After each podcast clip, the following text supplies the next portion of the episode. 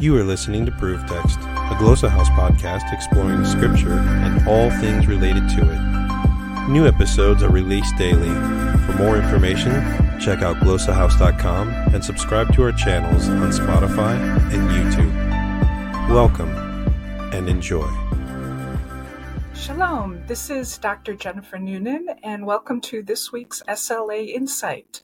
I'm continuing our discussion of comprehensible input, uh, which is necessary for language acquisition, but again may not be sufficient. We've talked about how um, students have limited attentional resources and limited working memory, so we want to manipulate input to help students notice and um, take in target items in the input, things they might miss otherwise, or perhaps just to enhance or to speed up the acquisition process by getting them to focus on specific things in the input.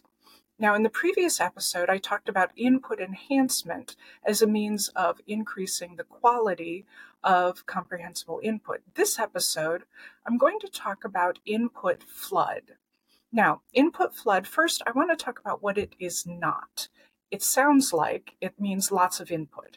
That would be immersion, um, which we talked about several episodes ago when we talked about um, increasing the quantity of comprehensible input. So, this is not an increase in quantity, just generally, of, of comprehensible input. What it is, in the words of Karin Madlener, input that is flooded quote, contains massive amounts of exemplars instantiating a select target construction, end quote. So, in other words, the input is flooded with examples of the target structure. So, we're talking about a high density of target structures in the input. And again, the goal is to draw attention to the target structure, make it more likely that the student is going to derive intake from that input, which will allow them to process, further process it and hopefully acquire the new structure. So, what I'm going to do here is show you an example of a written text that has input flood. It's a Hebrew text from Deuteronomy 6, where you see a number of examples of, of uh, infinitive construct preceded by a in a preposition and a pronominal suffix at the end, functioning as a temporal clause when you blah blah blah, whatever it is. Now I've also added some highlighting so you can see it. So these are also an example of uh, input enhancement.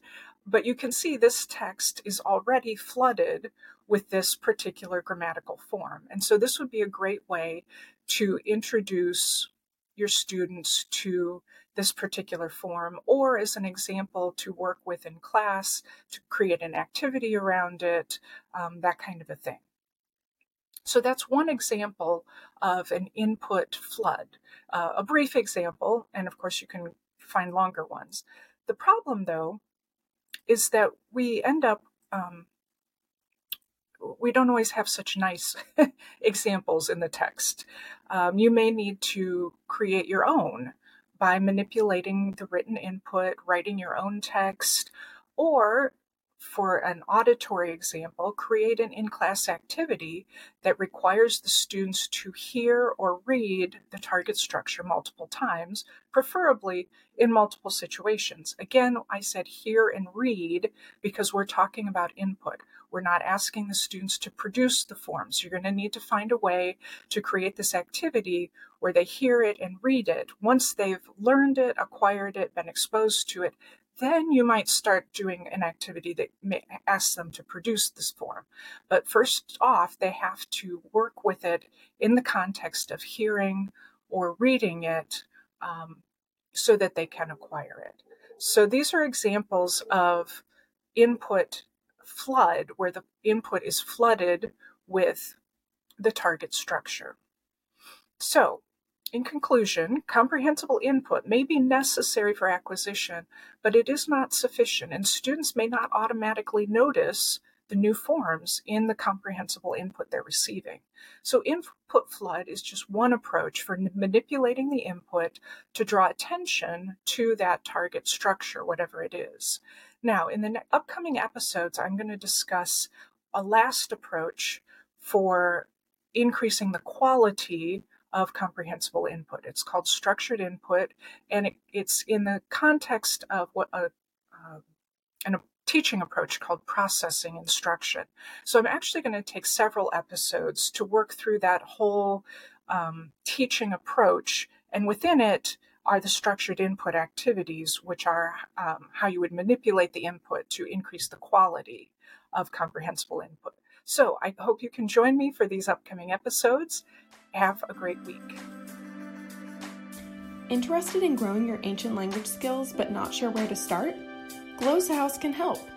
From illustrated readers and short stories to lexicons and grammars, Glossa House offers a variety of resources for beginning, intermediate, and experienced ancient language learners. Head to glossahouse.com today. Glossa House, language resources for the global community.